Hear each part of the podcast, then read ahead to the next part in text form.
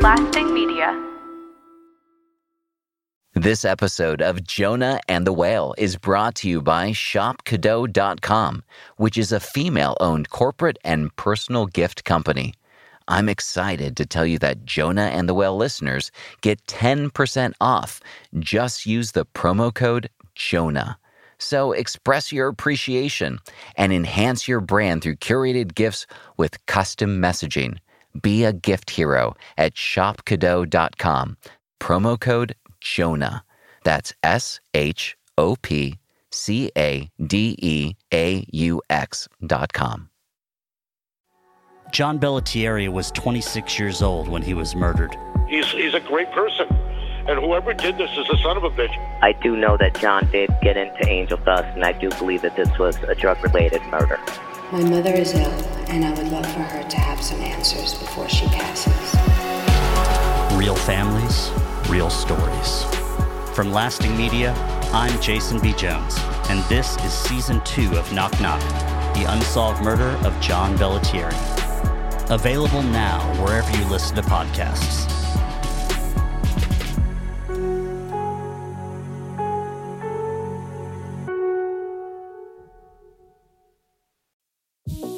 Lasting Media Group presents Jonah and the Whale, a unique journey of triumph through tragedy. Hi, it's Josh Skinner, and welcome to season two. I love Instagram, and one of my favorite people to follow is named Tiffany Myers. Whether Tiffany is sharing her battle with Lyme disease or the joys of motherhood, her online presence is full of encouragement and transparency. Today, Tiffany opens up about the sudden and tragic death of her father and how she was able to start the healing process. Her strength and unwavering faith will inspire you. So let's dive in together for today's underwater moment.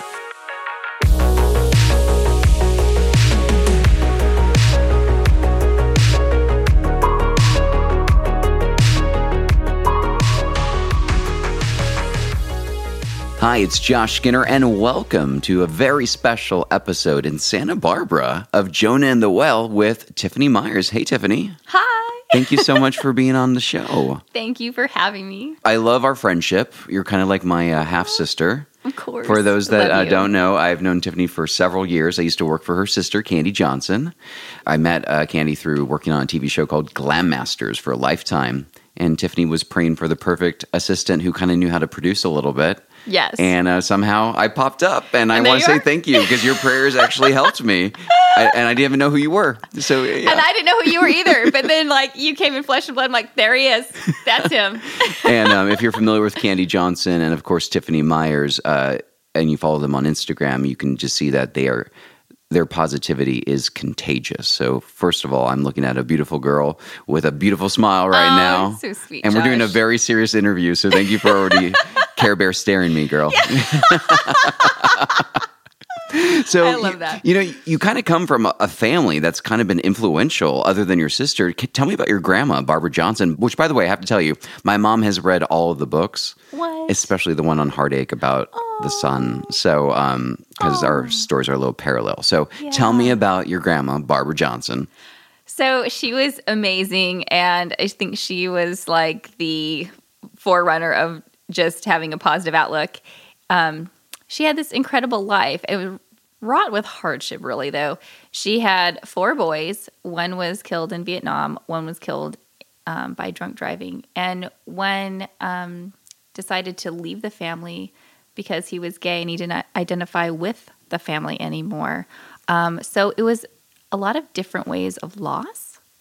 And she writes about those things with such perspective and humor that it encourages, I think, other parents to go through those things because you kind of can't resolve something like a loss of a child, right? Like you can't be like, well, here's the magic pill and you're over it.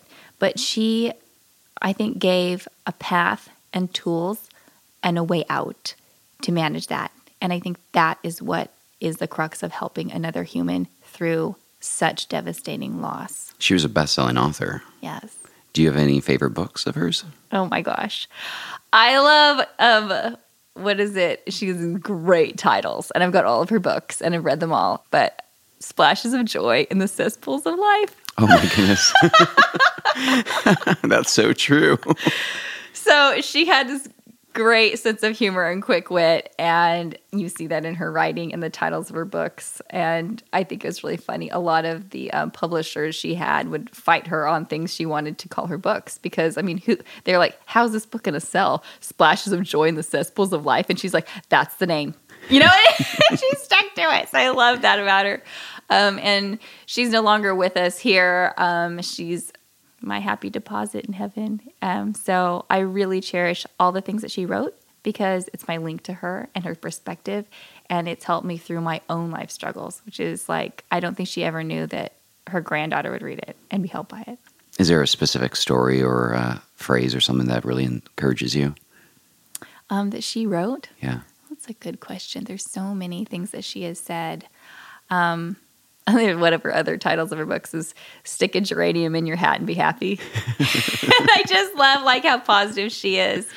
Um, so, yeah, I can't think of anything actually right now, but there's so many in there. My mom's a huge fan. Oh, Yeah. I love that. What was it like when you read uh, the book about her dealing with her son coming out? Well, it was heartbreaking in a way because it was also my uncle who he kind of came in and out of our life as he saw fit. And I loved him because he was my uncle, but I didn't get very much um, time with him or much of a relationship because he was, you know, really limited in his own capacity. He just, whatever his struggles were, he couldn't really put that much energy forth to the family relationships. So I missed him in that regard. But I think it was a little bit of a different time then. Back then, you know, and maybe in the Christian community, it wasn't as accepted as it is now that you still love that person and want them part of your life. And that's kind of her message. She said, you know, like the porch light's always on for you because he walked away and she said, I always love you no matter what. I'm here and you can come back. So I think continuing to want to put forth that love, even when that person wasn't mean to like loving toward her, is like what only a mom can do. You know, you're not ready to be here, but I'm going to remain here and I'm going to remain loving and I'm going to stay here loving you. And I think that is what every parent needs to do with their child, no matter what they go through. It's like critical that love, Unconditional. unconditional. You know, you and I uh, met an extraordinary mom named Trish, Yes. and I was wondering if we could just talk about her and honor her for a quick second with our listening audience. Yes. Well, why don't you tell uh, us about Trish and Rudy, and then we'll go from there. Oh, so, my beautiful friend Trish, um, I met her a, few years ago, or a lot of years. I don't know. I can't remember right now. My mind's a little muddled. And anyway, she has this little boy. She had four kids, and this little one, Rudy, he was born with heart defects so severe that the doctors from the get go said he's going to live a few hours. He's going to live a few days, a few weeks. I mean, they just gave him nothing, you know, life expectancy. And he he was just in the NICU. He was in the children's hospital forever. I mean, he just spent his life surgery after surgery and um, just on prayer chain after prayer chain, just praying this little boy to stay and remain. And he was amazing. And I got to know them through my husband started working with um, her husband Rolf, who's an incredible man, and Rudy was on oxygen, supplemental oxygen, and that's what my husband's um, company does. And so we were able to get him an oxygen concentrator so he had more mobility. And so he wasn't tied to this big machine with like, you know, cords. So he could go and do and play and run and everything. And so we were blessed to be a blessing. And then I got to know Trish as a friend. And then, let's see, I think it was three summers ago now, they were taking a family trip and Because he loved cars, he loved cars. and Route 66 is a huge cars. thing of Yes. cars at Disney. Yes. Yeah. And that's what they were doing. They were taking this trip and um, he had went into cardiac arrest and died um, very unexpectedly. And it was just so devastating. I mean, we all know that we have a certain amount of time on earth, right? Every, no one lives forever, right? We all know that. But to lose a child so suddenly like that, and he had been doing so well, it was just um, heartbreaking, shattering. And then I think it was a couple months after that, Trish started having some really strange symptoms. And she went to the doctor and was diagnosed with ALS. And I wasn't very familiar with that disease um, at the time. And as it started to progress, I started to research it. And I mean, what an absolutely horrible disease. And um, she passed away, I think it was, gosh, October. late October, yeah, last year. And it went so quickly, and she just lost so much of her mobility. And then, like, when her speech left and she couldn't communicate, I mean, it was just such a devastating disease. So it's been really, really difficult for their family because Rolf is still there, and they have an oldest son, Max, who's in the army, and they've got a college age son. No, Wilson's in the army. Max is in college, and then they have Olivia, and she's a senior in high school. So, I mean, just such devastation. I don't know. But a few weeks before she passed, she got to see Olivia, right? Uh, And Yes.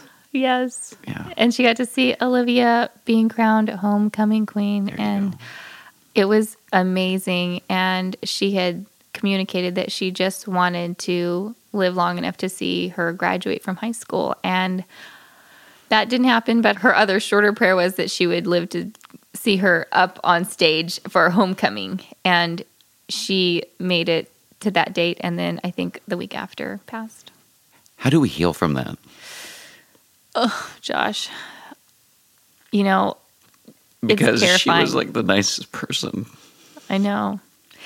And to know her was to love her. Like she was so instantly interested in you as a human and spent the time. We And you gave could- her a makeover, by the way. We, We did. yes. We gave her Can- a Candy, makeover. Candy, Tiffany, and I, and a Matilde, who works with Beyonce and all these famous people. We gave her hair and makeup, and she, her and her daughter looked beautiful. It was such a fun surprise.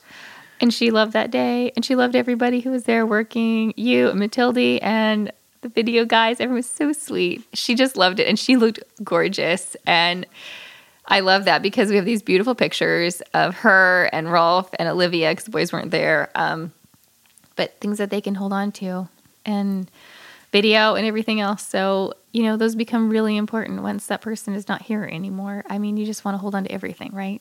Yeah. Thank you Yeah. for uh, letting us share Oh, our journey with Trish. I think it's an important story. ALS is a horrible disease. Yeah, and there's just literally no cure or she did experimental therapies and things like that, but that's all there is right now. I mean, nothing concrete, you know.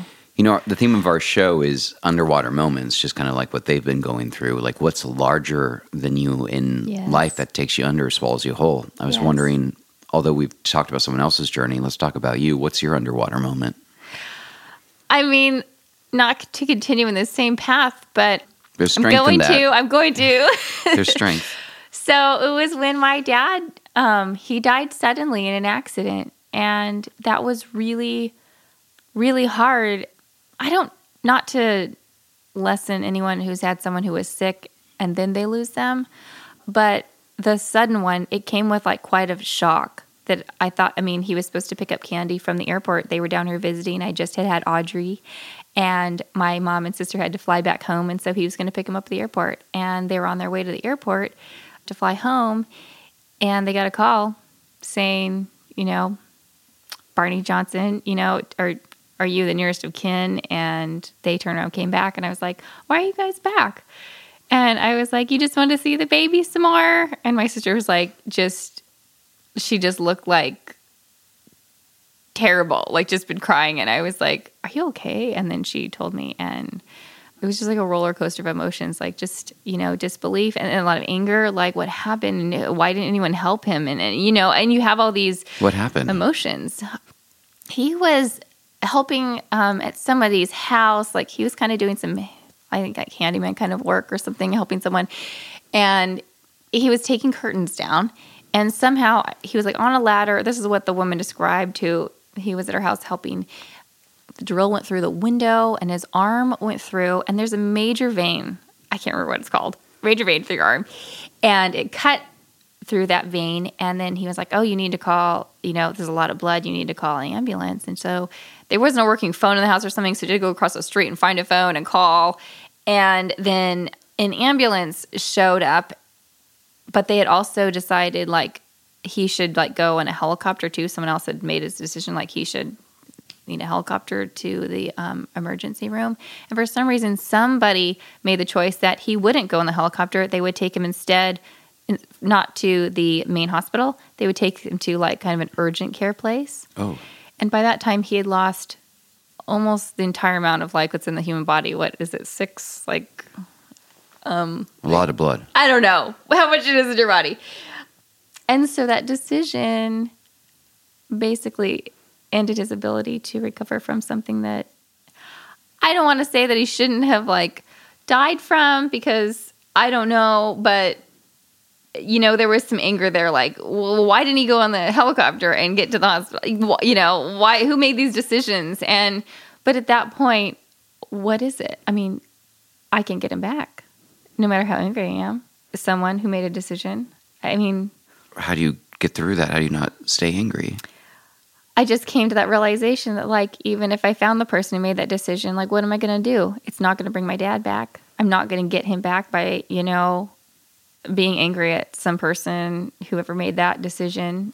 So I kind of had to come to terms with that and be like, okay, I had to make peace with it and say, okay, I'm not going to be angry because you can't carry around anger and be well. You just can't. It's You- toxic. it's toxic and it manifests in disease. I mean, they've shown that like scientifically. So I had a lot of reasons to also let it go and be like, you know what? And it's done. It's it can't be undone, you know? And my grandma, she used to say, you know, you can't unscramble the eggs, so make an omelet, you know? And Oh, so- that's wonderful. so I kind of took her advice a little bit. Was like, okay, this is done, and I have to move forward. How do I best move forward from this?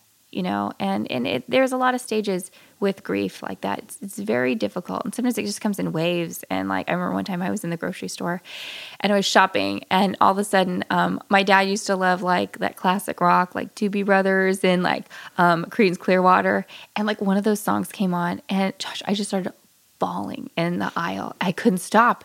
I was just tears, and there, people were passing me by, and I'm just shopping and being like, "Stop! Pull together! Pull together! Pull together!" You know, and you're trying to like stuff it back in, and I just couldn't. I was like, "Oh my gosh!" Just sat there and cried in the grocery store, and. And then another time I was at Costco and I was waiting in line to get some prescription things. And there was this guy and he looked so much like my dad, Josh. I couldn't stop looking at him. I was just staring at him. I almost wanted to like look hard enough to find my dad there. Like if I could look far hard enough, he is going to be right there. And I wanted to be like, "Can you just give me a hug?" just it's so weird. But, you know, it's funny you can find that familiar spirit in other people. And mm. you can sense that and you're like, "Oh my gosh, they're familiar in that way." And you want to like be close to that person even though you have no idea who they are. Do you think? Do you think maybe it's kind of like a God wink of like, hey, I'm here with you? Yeah, maybe. I mean, I think that guy was probably weirded out why I kept staring at him. but, you know, I don't know. Yeah. How did you? How do you get through it? I mean, it's still fresh. How many years has it been? Well, it's been, oh, let's see, Audrey is going to be eight. So it's been almost eight years. Wow. I'm getting through it. Grief, getting through grief is like a process, right? And you just grieve and let go. And then I really feel like it's important not to stay in that place. Whoa, whoa, we got to back up. How do you let go? If our listeners are going through that, let's walk you through because I kind of understand, but I, I, you know, it's hard. It is really hard. Yeah, and how do it's you- different for everybody.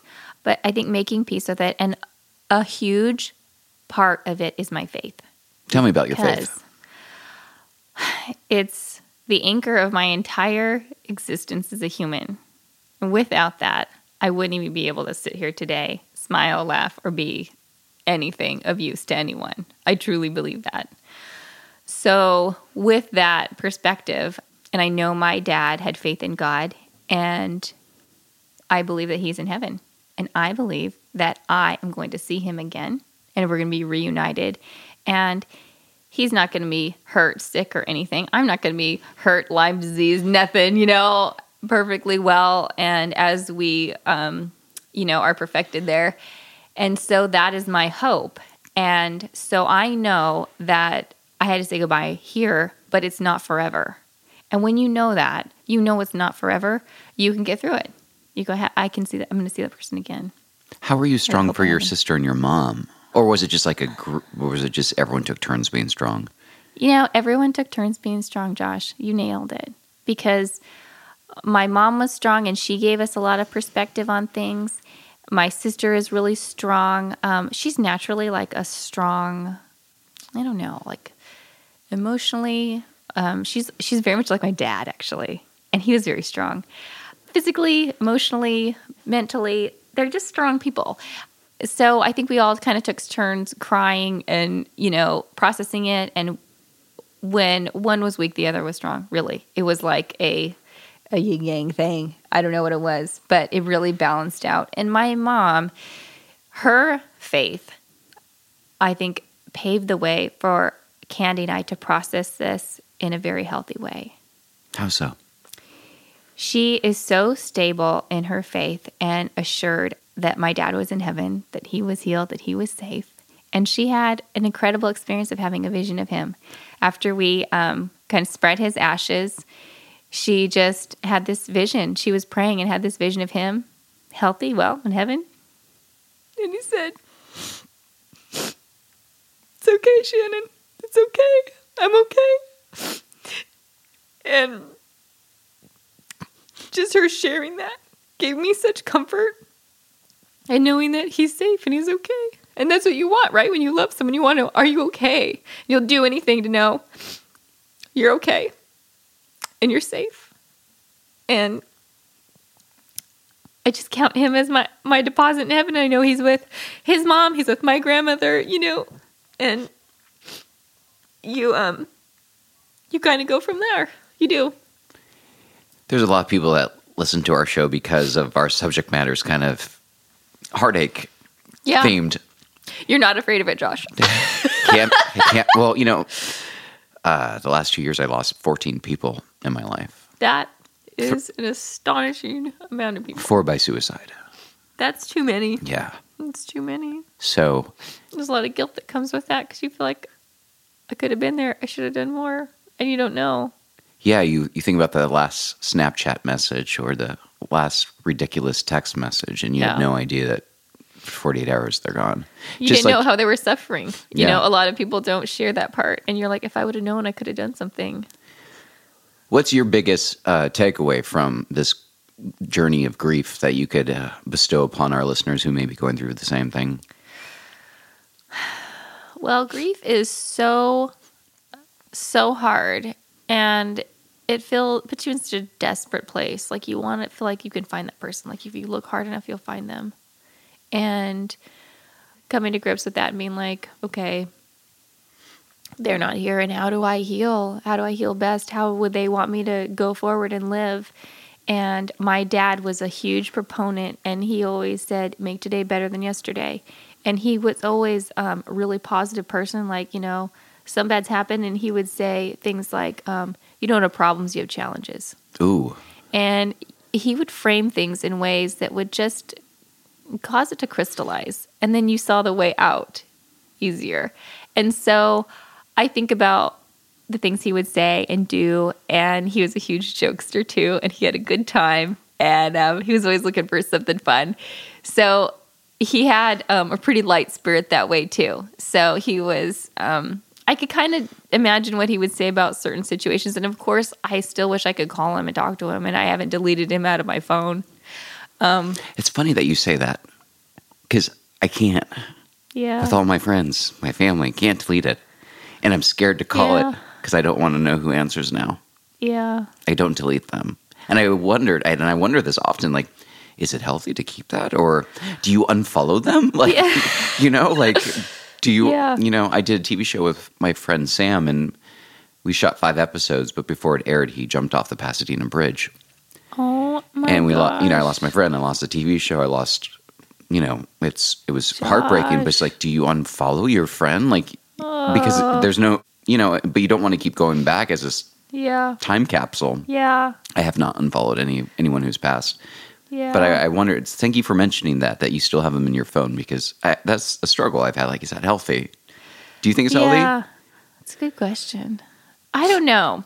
I accidentally did like a pocket dial one time to my dad's phone number, and it was still his voicemail, and it just ripped my heart out just hearing his voicemail, you know, and it, like his answering on there. I was like, oh shoot, and I was like, maybe I delete this because I can't do this again.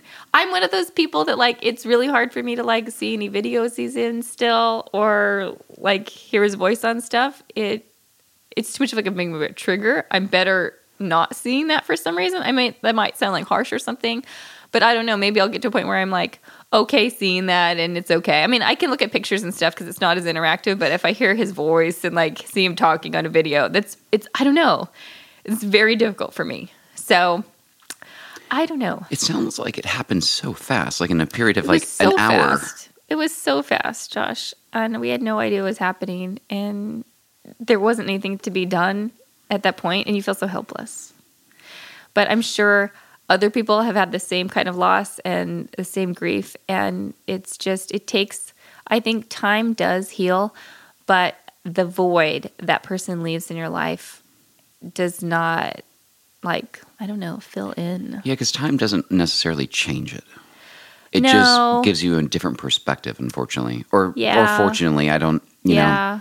And there's like life moments that I just deeply miss him. Like I know he would enjoy my children and Candy's children and seeing how they are. And Candy's son, Blake, um, is very much like my dad in so many ways. And he would just get a kick out of that. And I know he would just love seeing all of his grandkids. I mean, he loved them all. I mean, he was especially close to Candy's oldest son, Jordan. And you know, he, I think he was kind of the son he never had. I mean, he loved Candy Night, and he was such an amazing dad. He would, you know, tell us all the time how much he loved us and how beautiful we were, and how important we were to him. And I think probably one of the things that I mourn the most is just having someone who loved me so much. but do you think it it goes away? I feel like it just stays. It should just stay, because nothing changes. Yeah, I hope it stays. It has to stay, because love only comes from God, and fear is the removal of love. Yeah. Maybe I just very, miss his voice saying it. I know. I don't. Tough questions, Josh. I don't think I've had an got interview. me. where- You where- got me. you got me. um, where are you today in the healing? Um, I think I'm in a pretty good place. You know, I don't like spend a lot of time grieving that. Just like those moments I was saying. You know, I wish he was here to see like the girls do like their little ballet recital or at Christmas, you know, with all the kids are here opening presents and I just know he would he would love that. So those parts I miss. I wonder if they're really if they have the opportunity to look down on us. I hope so. I do too. And then sometimes I think, oh, he would hate that I'm doing this. So I hope he gets see that. I'm really disappointed. I, I thought about that too when my grandma first passed away. I was like, oh, she'd be so disappointed in me right now. I was like, please, God, shelter me from this. it's funny how we I know. see they still live on if we're thinking like that. It's I so think their presence is always here. Yeah. I think though, if you are talking to someone who has just been through someone who has been lost or they're going through grief, and my grandmother said this, my grandmother, um, Grandma Barbara, she said it. She said, you know, when grief is the newest, words should be the fewest. And you just really need to come around that person and love them and say, you know, I'm here for you and I love you. One more time. I'm just saying, I'm here for you and I love you. So fewer words. That's Yeah. it. That yeah, helps when the grief. is the freshest, words should be the fewest. And Wow. I mean, people say the most obnoxious things, and they're hardest to help, I think, but they can say the most obnoxious things when your heart is literally been put through like a meat grinder and pulverized, and you just feel so raw after losing someone.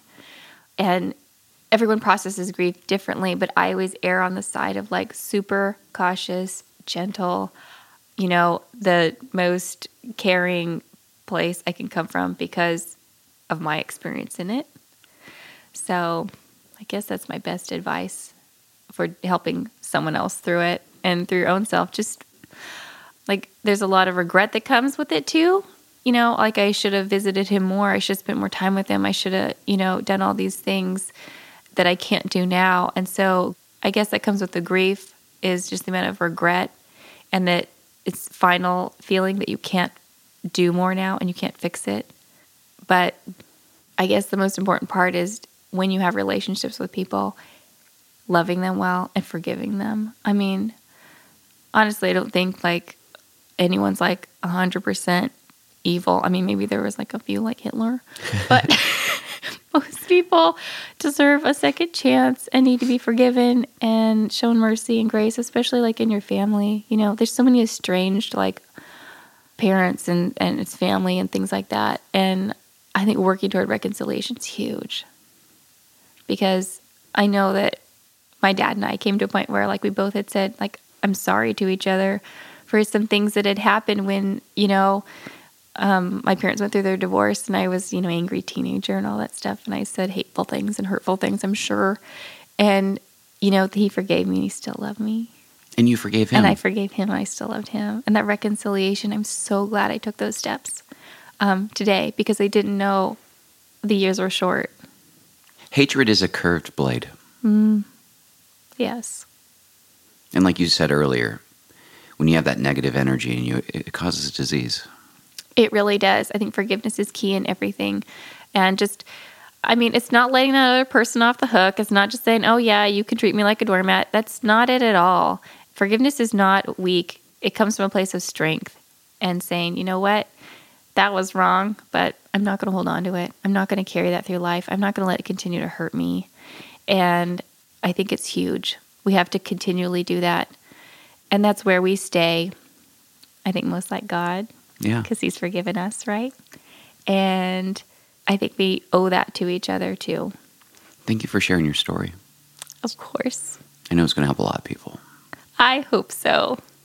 So I ask every every celebrity, every person that I interview, I know it's coming. it's coming. the audience knows. I've listened to the other podcasts. I know. and you know that I always say the response always shocks me. it really does. One day I'll talk about my version of it. Um, Yes. What do you think about uh, the biblical story Jonah and the whale? Although different than our our, our podcast, do you think it's possible that a man got swallowed by a whale and got spit up on dry land a few days later? Absolutely. Really? So I'm I'm pretty hardcore with my beliefs, and I feel like the Bible is God's word. It's inspired. It's it's for us, and if I believe the hope of heaven and the forgiveness in it, I have to believe it in its entirety. And so, yeah, it's real. I love that. Tiffany, if they want to find out more information about you, where can they find you on Instagram and online? They can find me at Tiffany C. Myers, and Myers is M Y E R S. I love that. And by the way, Tiffany has an amazing documentary on YouTube that she discusses her uh, journey through Lyme disease. So if you uh, want to learn more information about Tiffany or Lyme disease, or if you know somebody who's going through it, definitely Google search Tiffany Myers Lyme disease, right? Yes. All right. Perfect. Great. Thank you. I would love to have you on again at, at another point. I just love talking to you. Oh, thanks, Josh. I love talking to you. Sorry for all the tears. We're digging deep. Dude, I was crying too. I'm, uh, yeah, like uh, so. Yeah. Anyway, we're emotional. It's a Friday in Santa Barbara, and no, we're not drinking wine. We're drinking coffee. the ladies who lunch. I'm just kidding. All right. Uh, thanks, Tiffany. Thanks for joining us on Jonah and the Whale.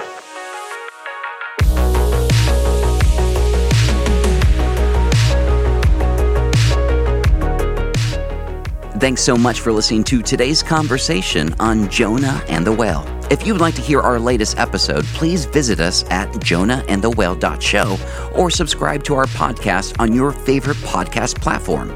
Remember, your ratings and reviews keep our show afloat, and we would love to hear from you.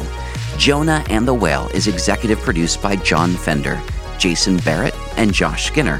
It's edited and produced by Jonas Litton. We want to hear your underwater moments, so please use the hashtag MyUnderwaterMoment. And thanks again for listening to today's episode of Jonah and the Whale.